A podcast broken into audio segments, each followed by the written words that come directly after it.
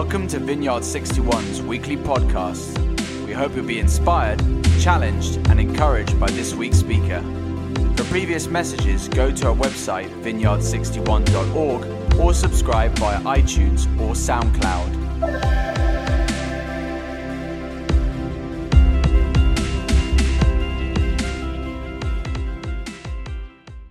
Good morning, everyone. Um, oh, that was nice. Um, I was looking at the camera that time and suddenly realized there's people as well here. Um, my name is Phil. Hi, Phil. Thank you. Um, very warm welcome to online. Very warm welcome to Battersea. Very warm welcome here in, uh, in Balham. Um, big morning so far, no? Yeah. So I'll, you know, you guys know me. I'll take it down a notch. We're not talking about much this morning. Um... If you've not met me, again, my name is Phil. I absolutely love teaching the Word, and I'm really looking forward to our time this morning. Um, and this January, we're opening up a, a new series across the month entitled Wake Up. Um, uh, wake up to the new things that are happening. Um, Viv's going to talk a little more next week about why particularly we've chosen that particular phrase, um, something that we feel is coming for the church this year. But I'm going to start this morning with a focus on wake up to the Bible.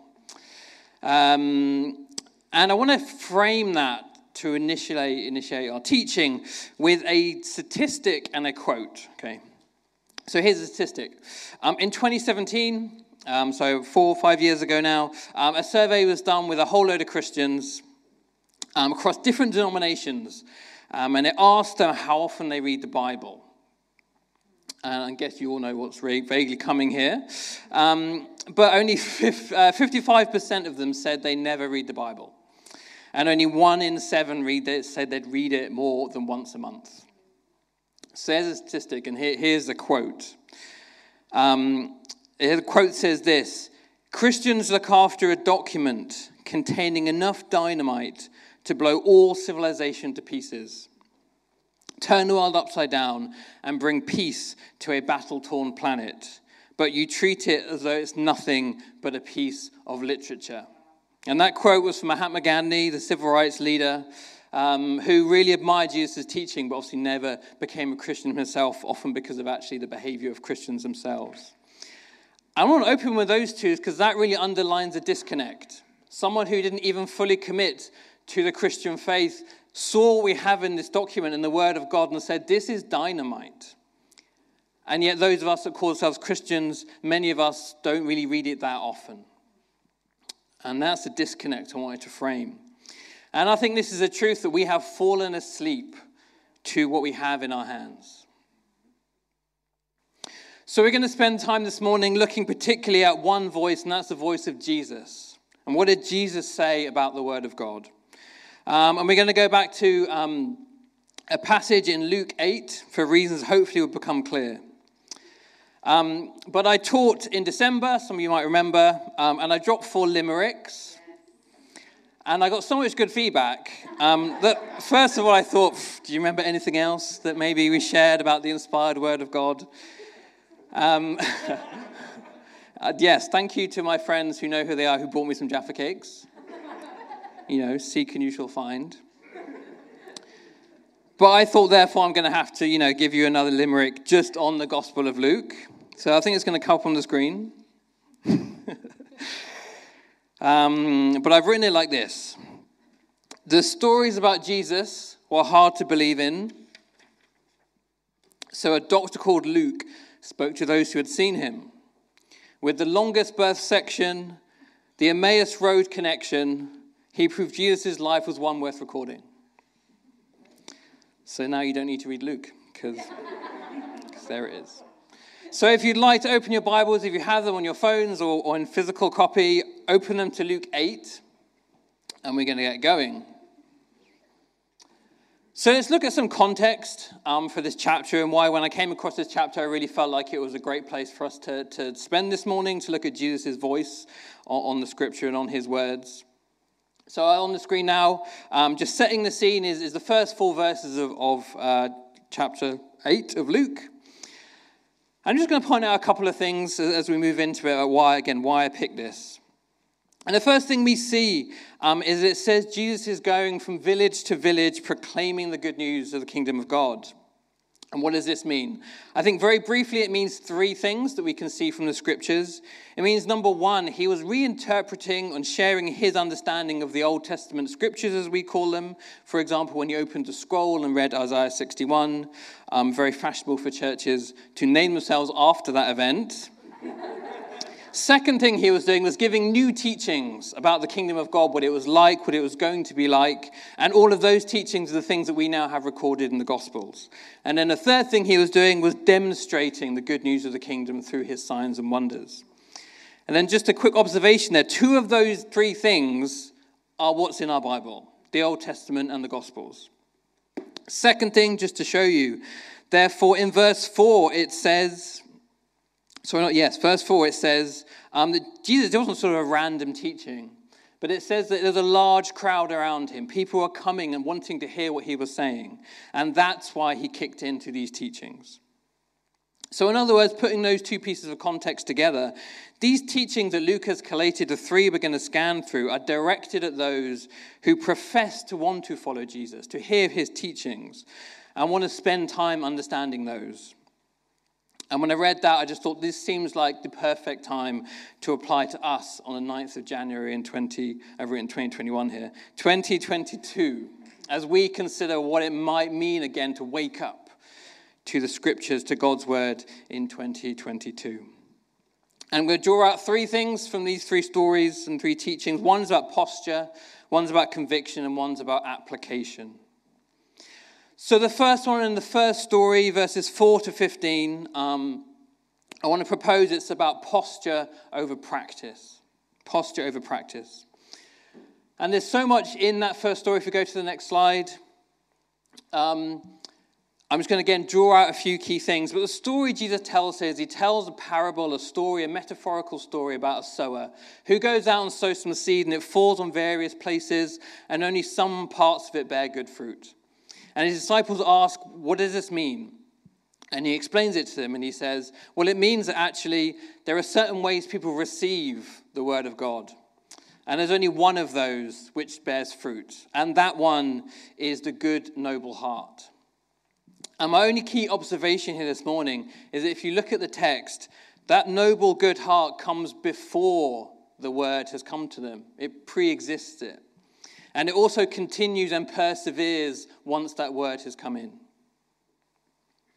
And I think what this indicates to us, and you see it throughout the rest of the Bible, is that, um, as you might have gathered, I'm someone who absolutely loves reading my Bible, studying my Bible. Um, but sometimes you look to the Bible, how should I do this? What, what should I do it every morning? Should I do it every day? Should I read it in chunks or verses?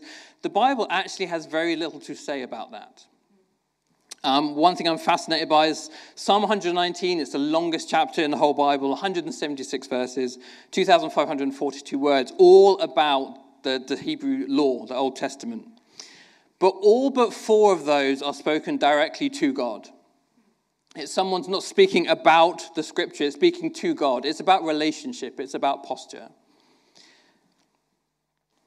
So this is the first simple but hopefully helpful point, which is however you might be thinking about engaging with the Bible, however you want to do it in twenty twenty-two, however you've done it in the past, or maybe thinking about doing it differently, it's far more about the posture you're going to bring to it than it is about when you do it and how you do it. So let me get really practical right now and hopefully give us some ideas of how we might do this, what might be this open and receptive posture and good heart look like. Um, there's a picture on the screen now just of, uh, you don't see the details, but hopefully you can see that's that's my page, the, the Bible I study from and read from at home on Luke eight. And there are scribbles all over it. And I can't really remember the time when I decided it was okay to take a pen to my Bible. But it's probably one of the best things I did in helping me engage and having a receptive posture. So it's very simply, if you've never given been been given permission before, take a pen or pencil to your Bible, underline, put question marks. I don't know if you can see on that, but there's a big bit in the middle with a massive question mark. And also, more often than not, when I read especially something maybe for the first time or first time um, when I haven't read it for a while, I will put a lot of question marks because I don't know what it means. But that helps me have that posture of like, okay, I'm going to try and engage with that at some point maybe. So really simple first thing is, is get your pen uh, or, or pencil out and find a Bible that you can kind of underline, highlight, question mark. It's really, really helpful in just having that posture. Second thing, I want to really offer you and take you through, some of you who have uh, known me for a bit longer know this is the sort of model that I use um, when I when I read the Bible, both personally and to study. Um, I call it the quilt framework. I'm just going to talk it through very briefly with you. Um, and the core of what it is is about this receptive posture. And I think in my life, as I, I tried to understand how best to read the Bible and how I didn't enjoy doing certain ways of Bible study, is that often it was far too simply rational in my head. It was comprehension. It was, how can I understand this? And the more I kind of understood um, by both my own self, what it means to be human, what it means to be Christian, I realized actually what we need to do is embrace both the gift of our minds, but also the gift of our emotions. Um, and therefore, I, I sort of developed this model just for myself primarily. I had a different acronym to begin with that was slightly more controversial. Um, I changed it. Some of you know what that used to be. Um, but basically, it offers you four frames to look at what you're reading.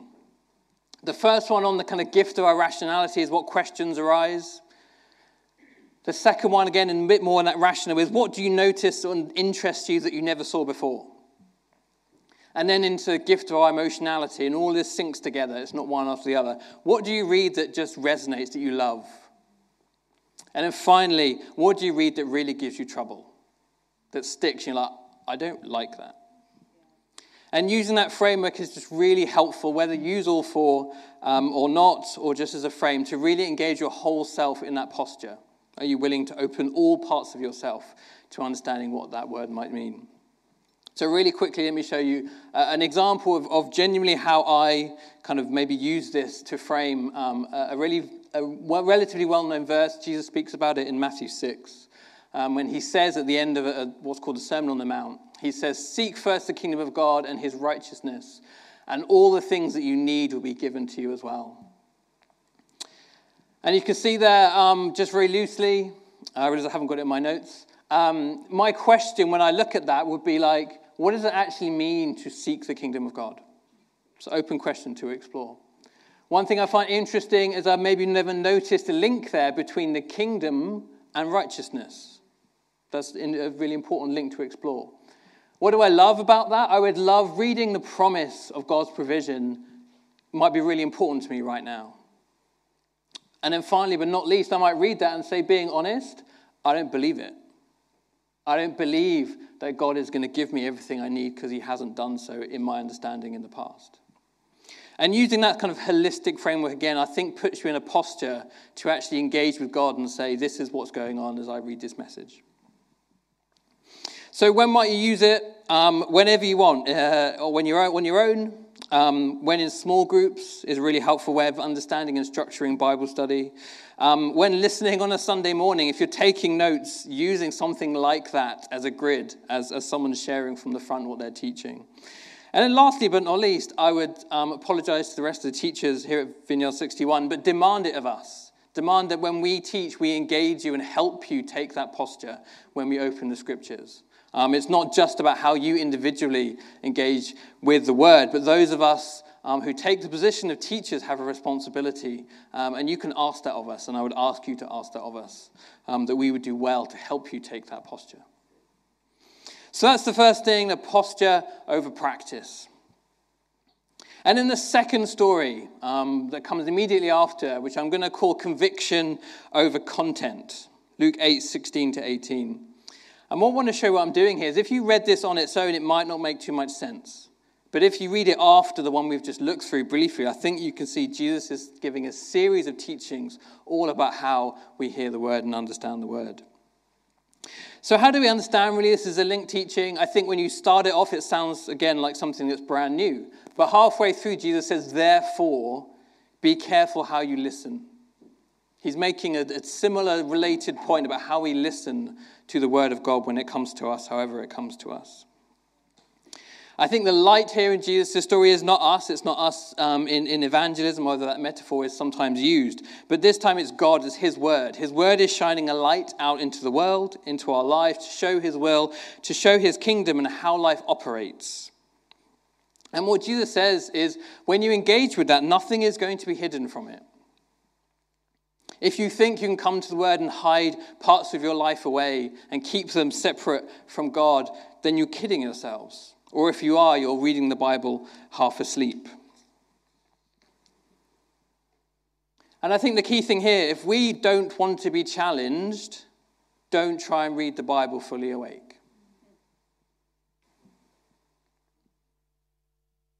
I didn't just say don't read the Bible, to be clear.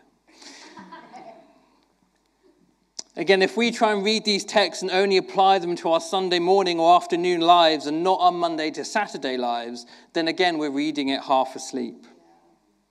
But let me take this deeper, because obviously it wasn't deep enough already.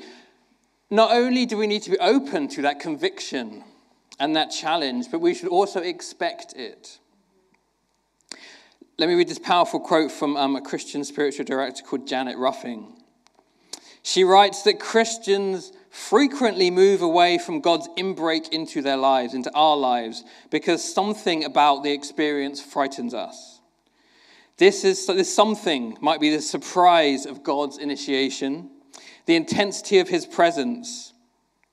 This is in the context of spiritual direction. So the directee's effective response, emotional response that is, or a perceived threat to our self-image, or a change in the way prayer is experienced, or just that sense of unpleasant or undesirable consequences.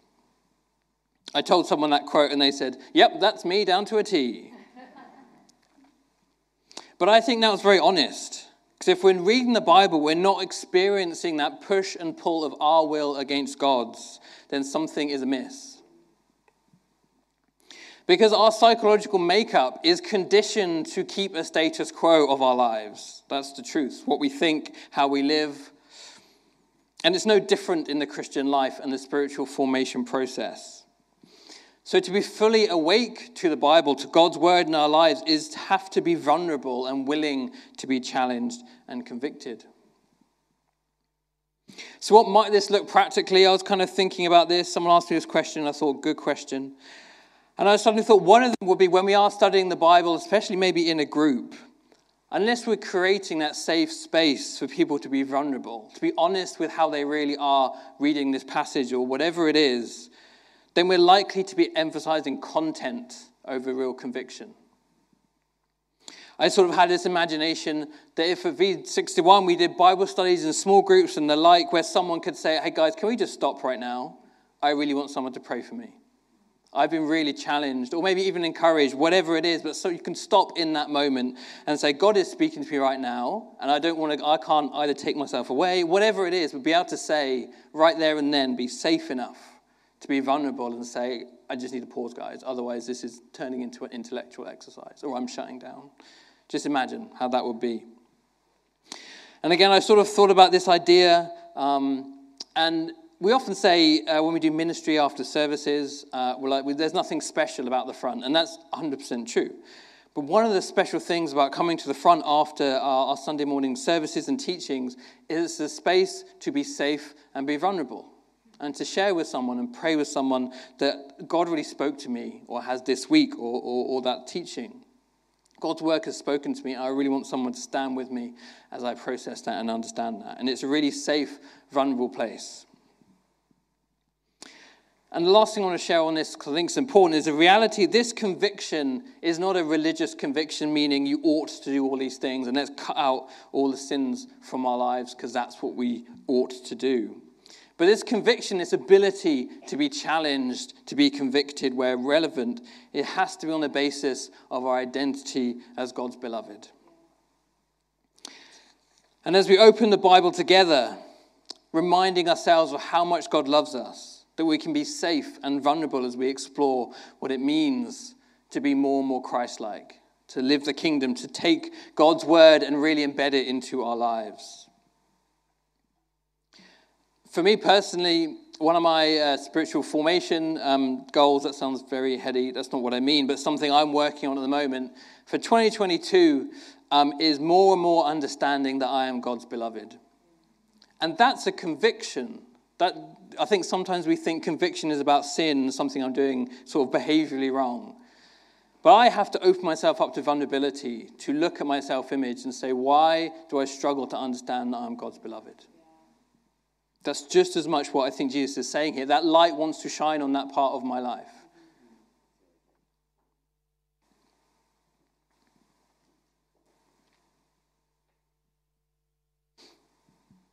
So that's the second thing I think Jesus is teaching in this series of, of ideas and teachings about what it might mean to be fully awake to the Scripture. Being open to conviction and not simply looking for content. So our third point this morning, um, application over something else that begins with A. I couldn't land one, and I blame Karen Sturrock, one of our teachers here. She always makes everything like really like rhyme or whatever. And one of my other New Year's convictions is be a bit more Karen Sturrock. I think we can all take that one on board. Um, so again, in this teaching, I think, again, if we read this on its own, I think it just looks like Jesus is insulting his parents. So what the story says is as a crowd were coming around, Jesus' biological mother and brothers, they come along and say, Jesus, we want to see you. And someone relays that message to Jesus as he's giving this teaching that Jesus says, those who are my mother and brothers are those who hear the word of God and put it into practice and do what it says. And I think this series comes together because Jesus is making his final important point about what it means to be fully awake, what it means to engage with his word, which is to apply it. Um, I really love, um, it's been mentioned already this morning, that we run here something called the School of Kingdom Ministry, or SOCUM, um, not only because it sounds like a polite word for beating someone up. Um, I think, uh, shame Viv's not here, actually, because um, she, she actually said one of their working marketing titles for next year is, do you want to know how to beat the powers of darkness of this world? Just SOCUM. So look out for that in the advertising later this year. But more seriously, why I really do like SOCUM is because it's an example of taking the gospel, taking Jesus' teachings and putting them into practice. It's trial and error. It's learning how to do the things Jesus asked us and called us and empowered us to do for his kingdom. Christian is a doing word. Um, my, my kind of favorite spiritual kind of teacher, Christian author and professor of philosophy, Dallas Willard, he wrote this about Christian belief or belief generally. He said, we don't believe something by merely saying we believe it, or even when we believe we believe it. We believe something when we act as if it was true. I had that obviously in my mind as, as we were worshiping this morning. And, uh, you know, one of my our favorite worship songs is You're a Good, Good Father. And I just thought to myself, I'm singing this as if I believe it. I wonder if my life reflects it. And it's really challenging. But I think Jesus is saying um, in, in this teaching that to take my word, to be someone who wants to follow me is someone who listens to it, has the posture, has a willingness to be convicted and changed, and then puts it into practice. Jesus told a parable, um, which is uh, relatively uh, well known, about the wise man who, who built their house upon the rock. And the wind and the rain came and it stood firm. And I think often we're taught that that means trust Jesus. But if you just read the words of Jesus, he says, those who hear my word and put them into practice. That's the rock, living the way Jesus asks us to live and calls us to live and says, this is how you were designed to live. Hearing my word, hearing my teaching, then putting them into practice. That's what gives you that solid foundation in a changing world. So therefore, if you believe Jesus' message of good news, that he was the promised Messiah, that he came to proclaim the kingdom come, to die on a cross, to remove us from our sins and rose to new life, to bring new kingdom life now and forever. If it's what we believe, then he's saying, now put that into practice. And that's the last thing, I think, that Jesus is teaching about what it means to become fully awake to the Word of God. So as we begin twenty twenty-two, maybe you have no plans to read the Bible.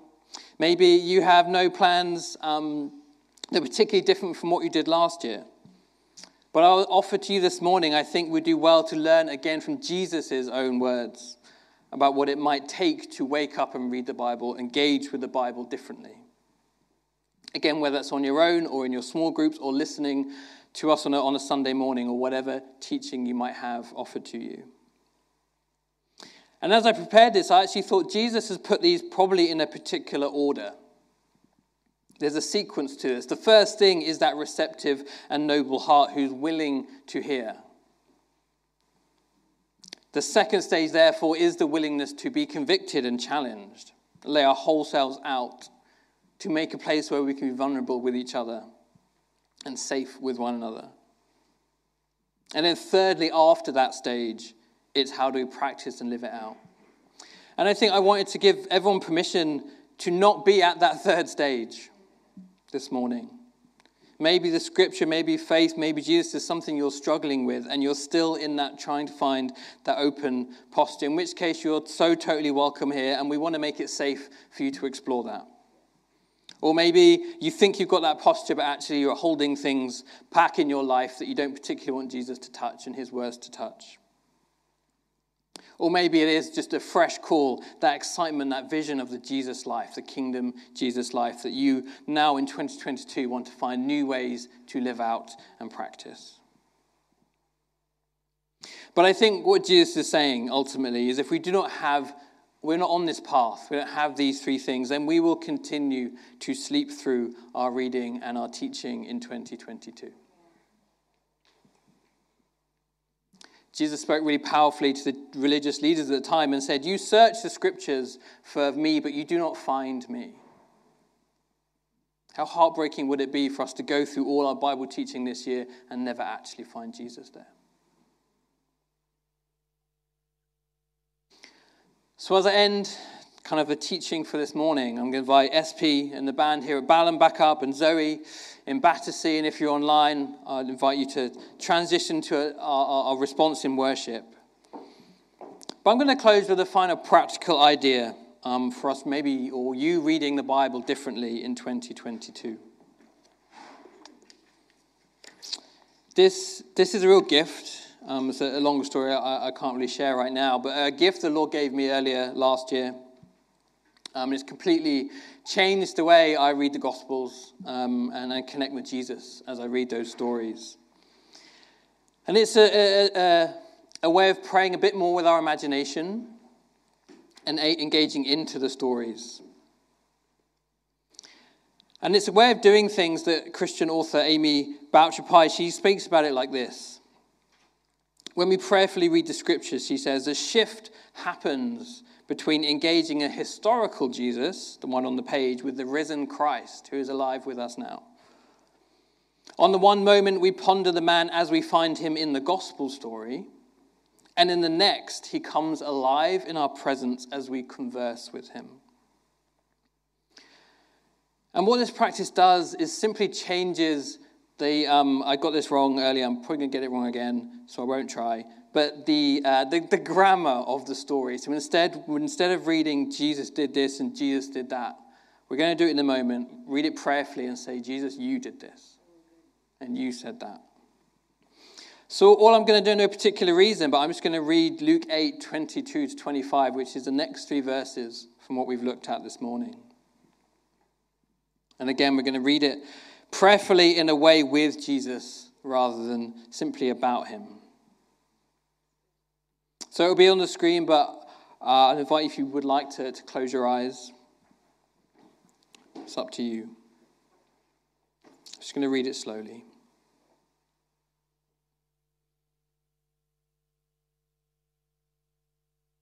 One day, you said to your disciples, "Let us go to the other side of the lake."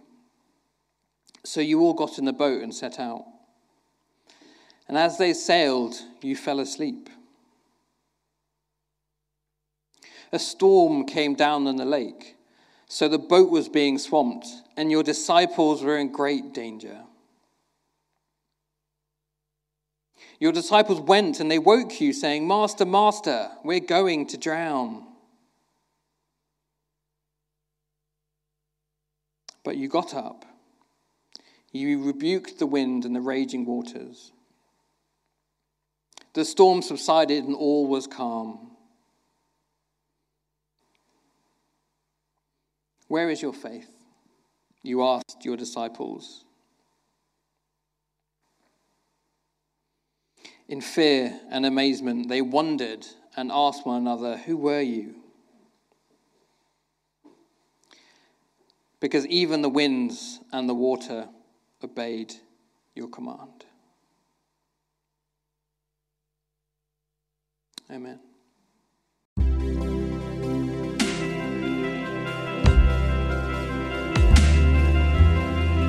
Thank you for listening to this week's podcast. Tune in next week for another life-giving message from one of our Vineyard sixty-one speakers.